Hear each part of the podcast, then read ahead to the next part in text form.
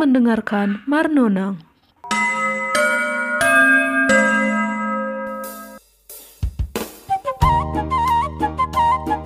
Halo dongan-dongan Marnonang, selamat datang di Marnonang. Oke dongan-dongan, seperti biasa kita akan Marnonang. Oleh karena itu, dongan-dongan boleh menyiapkan kopinya. Sambil menyesap kopi, kita akan Marnonang. Nah, kalau minggu lalu dongan-dongan menurut saya itu adalah episode yang paling membosankan ya. Karena hmm ada apa ya silsilah keluarga begitu ya. Memang sih silsilah keluarganya tidak begitu lengkap ya sampai ke marga-marga gitu nah tapi ya itu menurut saya itu adalah episode yang membosankan begitu ya karena menu merunut semua nama-nama keturunan gitu. Nah, tapi dongan-dongan tidak usah kecewa karena hari ini kita akan mendengar turi-turian. Turi-turian itu apa? Turi-turian itu seperti cerita begitu ya. Nah, turi-turian ini mirip juga dengan mitologi ya. Turi-turian ini nah, seperti layaknya mitologi begitu kembali lagi tidak diketahui kebenarannya ya. Nah, kalau dongan-dongan datang ke channel ini kalau mau mencari sumber untuk penelitian ya menurut saya ini bukan tempat yang tepat begitu. Ya meskipun kita tim Marnonang perlu melakukan studi literasi begitu ya untuk mencari sumber yang akan kita bahas di episode-episode Marnonang. Tapi karena ini adalah mitologi sekali lagi, tidak tahu kebenarannya dan belum dapat dibuktikan secara empiris. Ya, jadi bagi yang membuat naskah, membuat naskah karya tulis, karya ilmiah, mohon maaf ini bukan tempatnya, tapi ini adalah tempat untuk kita bersenang-senang, untuk kita marnonang. Oke, sesap kopinya dulu teman-teman. Yuk, sesap kopinya dulu. Siap, dongan-dongan? Nah, episode kali ini kita akan mendengarkan asal mula Dalihan Natulu. Apa itu Dalihan Natulu? Minggu lalu saya sempat spoiler ya, mengatakan Dalihan Natulu. Nah, apa itu Dalihan Natulu? Dalihan Natolu ini adalah asas begitu ya, atau dasar dari suku Batak. Kalau Indonesia punya Pancasila sebagai dasar negaranya, suku Batak juga punya Dalihan Natolu sebagai dasar uh, suku ini berdiri begitu yang sampai saat ini pun masih dipegang teguh itu masih dipercayai dan masih dilakukan oleh suku Batak. Nah, asal mula Dalihan Natolu ini nanti akan saya ceritakan begitu ya dari segi turi-turiannya. Bagaimana asal mulanya? Begitu ya. Nah untuk minggu depan saya akan uh, memberitahu apa sih dalihan natolu itu ya bagaimana konsep dalihan natolu itu diterapkan di masyarakat suku Batak? Oke wah. Ini intronya panjang banget ya. Sorry. Oke langsung saja. Pada suatu hari dulu kala ya di Pulau Samosir seperti biasa pulaunya orang Batak tinggal pada zaman dahulu ya di Pulau Samosir. Pada suatu hari ada pria bernama Raja Panggana. Nah, Raja Panggana ini sangat terkenal dengan keahliannya memahat. Dia suka memahat, mengukir, ya. Nah, si Raja Panggana ini ternyata keahliannya itu bukan hanya diketahui oleh suku Batak saja, tapi dia itu sering mengembara keliling negeri, begitu ya, karena keahliannya ini dia sudah terkenal. Nah, untuk biaya hidupnya, nah Raja Panggana ini sering kayak istilahnya orderan gitu ya, kerjanya freelance gitu. Sekali dapat orderan, ya udah dia bisa memenuhi kebutuhannya.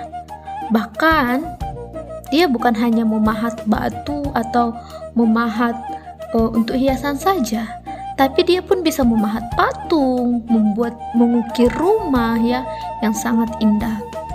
Nah, walaupun sudah banyak nih daerah yang dilaluinya dan sudah banyak patung yang dikerjakannya, namun namanya manusia ya, ada lubang kosong selalu di dalam diri manusia. Nah, sama Raja Panggana ini pun uh, masih merasa kekurangan, masih ada begitu yang belum pas, belum klik gitu ya, yang membuat dia selalu gelisah. Lalu untuk menghilangkan kegelisahannya, dia mau mengasingkan diri ke tempat yang sunyi. Dongan-dongan juga sering ya seperti itu ya. Bosan, kayaknya ada yang kurang gitu gelisah, lalu pergi kontemplasi mungkin ya ke tempat yang sunyi. Nah, di dalam perjalanannya di padang belantara, di padang belantara itu banyak sekali tumbuhan alang-alang. Lalu dia melihat ada sebatang pohon, pohon tunggal, ya, yang di belantara itu satu-satunya pohon ya hanya pohon tunggal itu begitu. Nah, si Raja Panggana ini ketika melihat pohon tunggal itu, dia tertegun. Diperhatikannya baik-baik pohon tunggal itu, diperhatikan dahannya, rantingnya, daunnya. Wah, bagaimana kalau misalnya aku akan mengukir pohon ini ya? Dia berpikir seperti itu. Lalu dia mengukir pohon tersebut, dia membuat dikeluarkannya alat-alat, dia ukir pohon tersebut, dan dia mengukirnya menjadi seperti seperti putri, begitu ya, seperti wanita. Nah, lalu entah apa begitu ya, entah itu halusinasi mem atau memang itu terjadi pada dirinya, dia pun sulit membedakan ketika dia melihat patung itu, dia benar-benar melihat bahwa itu adalah wanita yang hidup begitu, bukan seperti patung, tapi seperti wanita yang hidup. Bahkan dia melihat patung yang patung yang seperti wanita hidup itu menari menari menari dengan kecantikannya, dengan keelokannya begitu. Sampai si Raja Panggana ini pun ibaratnya jatuh hati begitu sama patung putri tersebut. Dia pun ikut menari-menari, ikut menari-nari, hingga dia menyadari bahwa persediaan makanannya sudah semakin habis. Nah, ketika dia tahu persediaan makanannya sudah semakin habis, dia berpikir, "Ngapain aku di sini dengan patung ini?" kalau misalnya aku nanti akan mati kalau misalnya makananku akan habis dia bilang gitu oh ya sudahlah aku akan meninggalkan patung ini di sini. Tapi sebelumnya aku mau menari dulu sepuasku untuk terakhir kalinya. Lalu dia pun nari-nari dengan patung itu dan dengan rasa yang tidak ikhlas begitu ya. Dia akhirnya meninggalkan patung itu di padang rumput yang sunyi. Nah, lalu si Raja Panggana ini tadi dia sudah berat hati meninggalkan patung itu. Namun ternyata rasa sayangnya terhadap patung itu bukan rasa sayang sebagai uh, bukan rasa sayang sebagai laki dan perempuan lagi begitu ya karena dia akhirnya menyadari bahwa itu hanyalah patung itu bukan wanita sesungguhnya. Begitu. Nah, selang beberapa hari setelah Raja Panggana meninggalkan patung tersebut, di padang tersebut datanglah seorang pedagang, seorang pedagang kain. Nah, kalau di dalam bahasa Batak, pedagang itu artinya partiga-tiga gitu ya. Nah, pedagang ini adalah laki-laki. Laki-laki dalam bahasa Batak itu membawa. Jadi pedagang kain ini ya pedagang laki-laki ini kita panggil dengan bawa per tiga-tiga ya. Nah, bawa per tiga-tiga ini waktu melintasi padang tersebut, dia melihat patung yang cantik dan jelita yang ditinggalkan oleh Raja Panggana. Wah, dia tertegun nih melihat kecantikan. Dan si patung tersebut pun menari pada saat bawa pertiga-tiga ini datang begitu. Nah, karena bawa pertiga-tiga ini senang ya melihat patung tersebut menari-nari. Dia pun membuka bawaannya ya, membuka dagangannya. Nah, lalu dia cari pakaian, dia cari perhiasan dari dagangannya tersebut dan dikenakanlah ke patung itu. Nah, dipilih si bawa per tiga-tiga ini, dia memilih pakaian yang cantik, dia memilih perhiasan yang cantik, ya digunakan kepada patung tersebut. Kemudian mereka menari-nari. Setelah bawa per tiga-tiga ini menari sepuasnya, dan ia pun sadar Hari sudah semakin gelap. Dia harus pulang. Sebelum pulang, ia mau mening menanggalkan dulu ya, mengambil kembali pakaian dan perhiasan yang telah ia kenakan tadi kepada si patung. Namun, ketika ia hendak menanggalkan perhiasan dan pakaian tersebut, wah, tidak bisa dia tanggalkan begitu. Ibaratnya baju itu udah kayak melekat pas di dalam uh, tubuh dari si patung putri tersebut, patung wanita tersebut. Semakin ia mencoba untuk melepaskan gelangnya, wah semakin uh, ibaratnya semakin fit, semakin pas gitu ya di tubuh patung tersebut tidak bisa dilepaskan. Demikian juga bajunya tidak bisa ditanggalkan. Itu akhirnya si bawa per tiga tiga ini pun mengikhlaskan pakaian dan perhiasannya itu dikenakan oleh patung wanita tersebut. Dia pergi, lalu meninggalkan patung yang sudah yang sudah berpakaian dan sudah memiliki perhiasan itu di padang rumput tersebut. Nah, kemudian di hari berikutnya datanglah dukun perkasa yang bernama Datu Partawar. Nah, Datu Partawar melintasi padang rumput tersebut dan kembali melihat patung wanita yang cantik dan jelita ini. Dia langsung jatuh hati kepada si wanita ini karena dari uh, pengembaraannya selama ini dia sudah mengenal banyak sekali wanita cantik, tapi tidak ada yang secantik dari patung tersebut. Nah, dia berpikir, "Wah, ini patung sangat cantik. Tariannya pun sangat indah.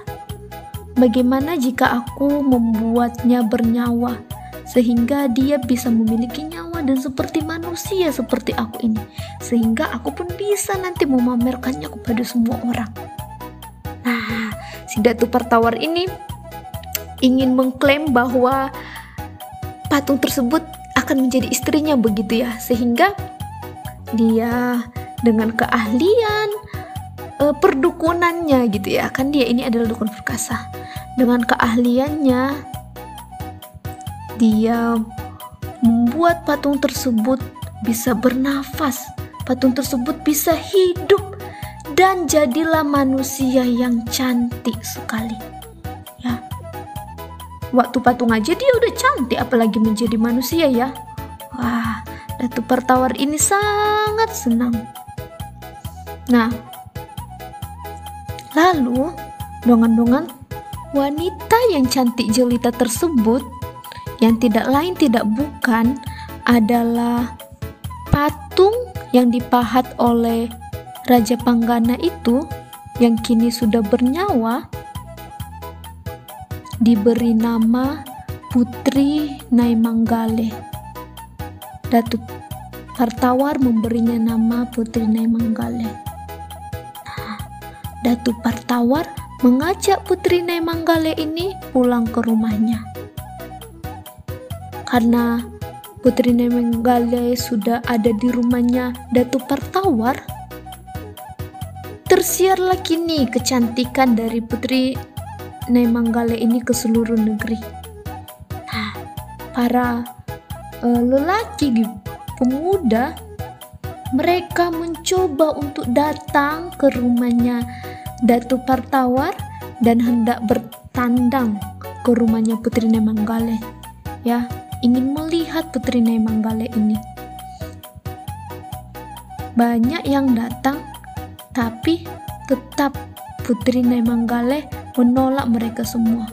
Baik yang tampan, baik yang jago bela diri, uh, jago seni, semuanya ditolak oleh Putri Naimanggale ini. Nah, berita kecantikan Putri Naimanggale ini pun sampai ke telinga Raja Panggana dan si bawa partiga-tiga yang tadi. Waktu mereka datang ke rumahnya Datu Partawar dan melihat Putri Naimanggale, mereka kaget. Raja Panggana, lihat ini kan sebatang kayu yang saya pahat itu ya? Ini kan aduh ini batang kayu yang aku pahati itu ini yang ada di padang rumput itu. Wah ternyata dia udah hidup jadi manusia sekarang. Nah mungkin begitulah kira-kira di dalam pikiran Raja Panggana. Sama halnya dengan Raja Panggana bahwa pertiga-tiga pun heran. Dia lihat pakaiannya kain dan hiasan yang dia pakai ini. Ya ini kan punya aku yang aku kenakan itu. Hah ternyata patung ini udah jadi manusia beneran toh nah mungkin itulah juga yang dipikiran si bawa part 33 mereka mendekati Putri Nemanggale si bawa part 33 ini ketika mendekati Putri Nemanggale dia bilang sini Pakaian dan perhiasan itu kan punya aku. Sini kembalikan, katanya. Tapi Putri Nemanggale ya tidak bisa membuka pakaian dan perhiasan itu lagi. Nah, lalu karena itu, karena pakaian dan perhiasannya yang sudah tidak bisa dibuka, bahkan oleh pemiliknya sendiri pun, lalu bahwa per tiga pun mengklaim gitu ya, menyatakan bahwa Putri Nemanggale itu adalah miliknya karena bajunya melekat dan tidak bisa dilepaskan. Nah, Raja Panggana nggak mau kalah ini. Raja Panggana malah menuntut balik. Dia bilang, enggak, Putri Nemanggale itu milikku. Akulah yang mengu mengukir dia, katanya. Aku memahat dia dari sebatang kayu. Wah, mendengar kedua lelaki tersebut ingin mengklaim Putri Nemanggale, Raja Panggana datang dan bilang, "Apalah artinya patung dan kain di dalam yang ada melekat di dirinya kalau ia tidak bernyawa? Akulah yang membuat dia bernyawa. Aku yang membuat dia bisa seperti manusia memberikan kehidupan kepadanya. Apa pun yang kalian katakan, tidak mungkin dia bisa seperti sekarang ini kalau aku tidak membuatnya bernyawa. Begitulah kata Datu Partawar ini. Ya. Nah, tapi bahwa Partiga Tiga dan Raja Panggana sama aja. Mereka tidak mau kalah dengan Batu Pertawar. Nah, lalu Batu Pertawar pun mengancam dan berkata, Apabila tidak, maka putri Naimanggale, kalau kita berantem seperti ini, ya udah putri Naimanggale ini akan ku kembalikan kepada keadaan semula. Ya udah, biarin aja dia tidak bernyawa, biar samamu aja gitu. Nah, lalu si pria bertiga yang berantem ini semakin hebat bertengkarnya. Namun tidak ada yang bisa melerai begitu ya. Tidak ada yang bisa memberikan keputusan, tidak ada yang bisa memberikan pengertian kepada mereka. Hingga mereka sendiri yang sadar, tidak ada gunanya mereka bertengkar. Nah, karena mereka udah sadar bertengkar itu tidak ada gunanya, lalu Datuk Partawar memberikan usul. Katanya, tidak ada gunanya kita bertengkar. Ya udah, marilah kita menyelesaikan masalah ini dengan hati yang tenang, kepala yang dingin. Yuk, kita musyawarah yuk. Nah, kita musyawarah ya supaya ada kata sepakat, supaya nggak berantem-berantem lagi kita. Nah, kalau misalnya kita menuntut Putri Nemenggale adalah milikku, nah nanti akan ada kerugian karena kita berkelahi Putri Nemenggale akan kembali kepada keadaannya semula, yaitu patung yang diberi hiasan. Nah, di dalam tuntutan kita dari tadi kita mau Putri Nemenggale itu milik kita. Kita nggak memikirkan kepentingan Putri Nemenggale. Katanya seperti itu. Wah, Datu Partawar ini bijak juga ya dengan-dengan ya. Nah, lalu dia bilang, dia menambahkan, ayo Coba, kita memang menuntut, tapi yuk, jangan hilangkan harga diri dan pribadi Putri Nemanggale, katanya. Kita harus memberikan kesempatan kepada Putri Nemanggale supaya dia yang menentukan sendiri, katanya begitu. Ayo kita tanyakan aja pendiriannya. Kemudian mereka bertiga pun menanyakan pendirian dari Putri Nemanggale. Apa yang harus mereka lakukan? Nah, mendengar hal tersebut, Putri Nemanggale ini merasa dia sangat dihargai. Matanya mulai berkaca-kaca karena air mata. Dia terharu, dia bergembira. Yang tidak bisa diungkapkan dengan kata-kata. Karena baru pertama in, pertama kali inilah ada orang yang benar-benar menghargainya sebagai seorang pribadi.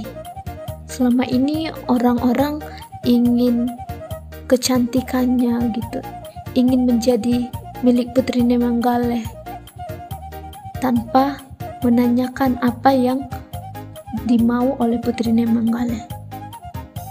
Dengan mata berkaca-kaca, dengan keterharuan, dia berkata, saya sangat gembira. Kalian bertiga telah bersama-sama menanyakan pendirian saya. Saya sangat menghormati dan menyayangi kalian bertiga.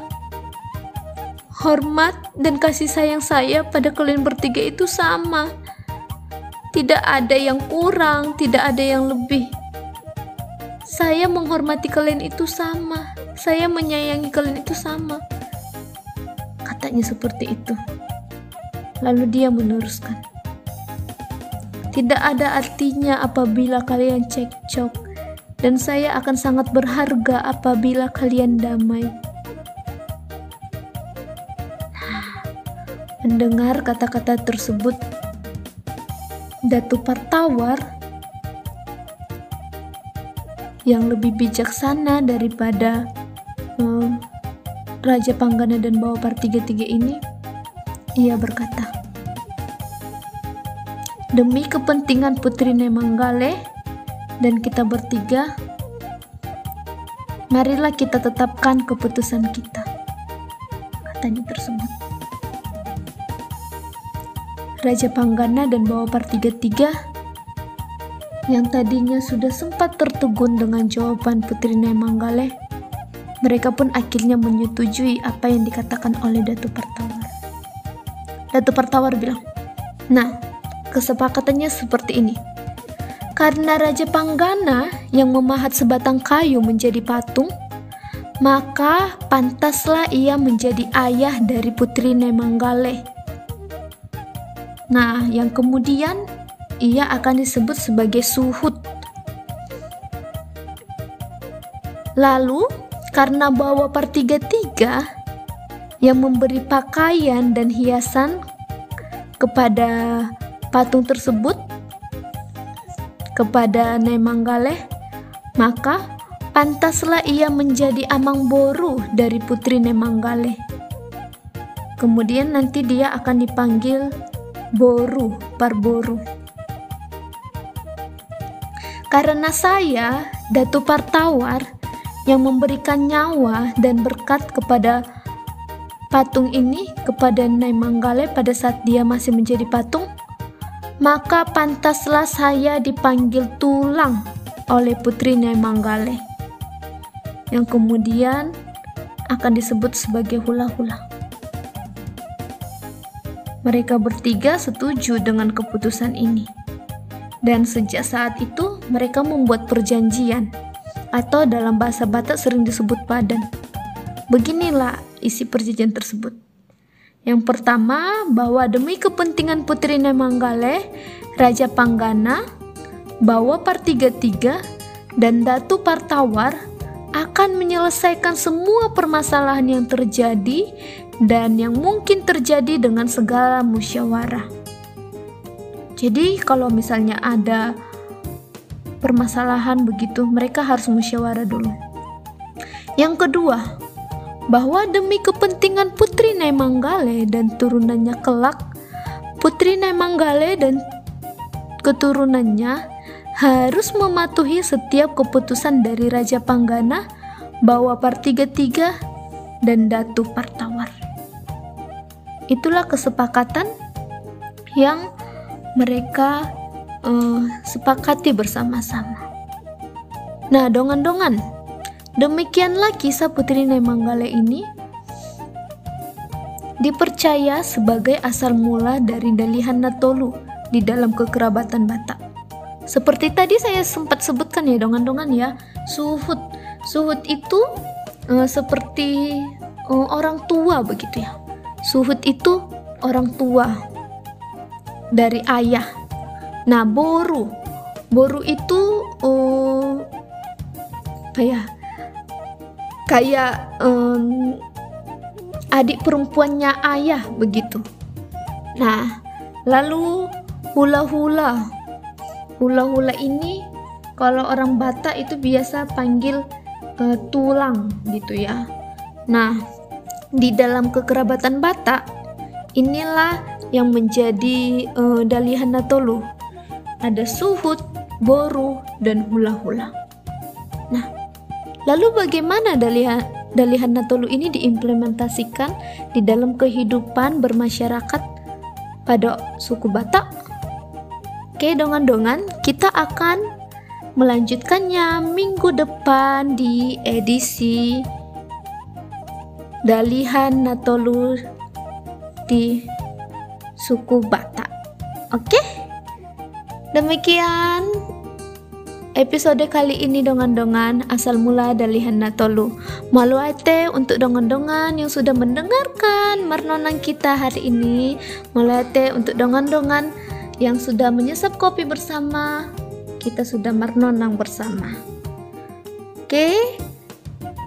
Selamat melanjutkan aktivitas dongan-dongan. See you.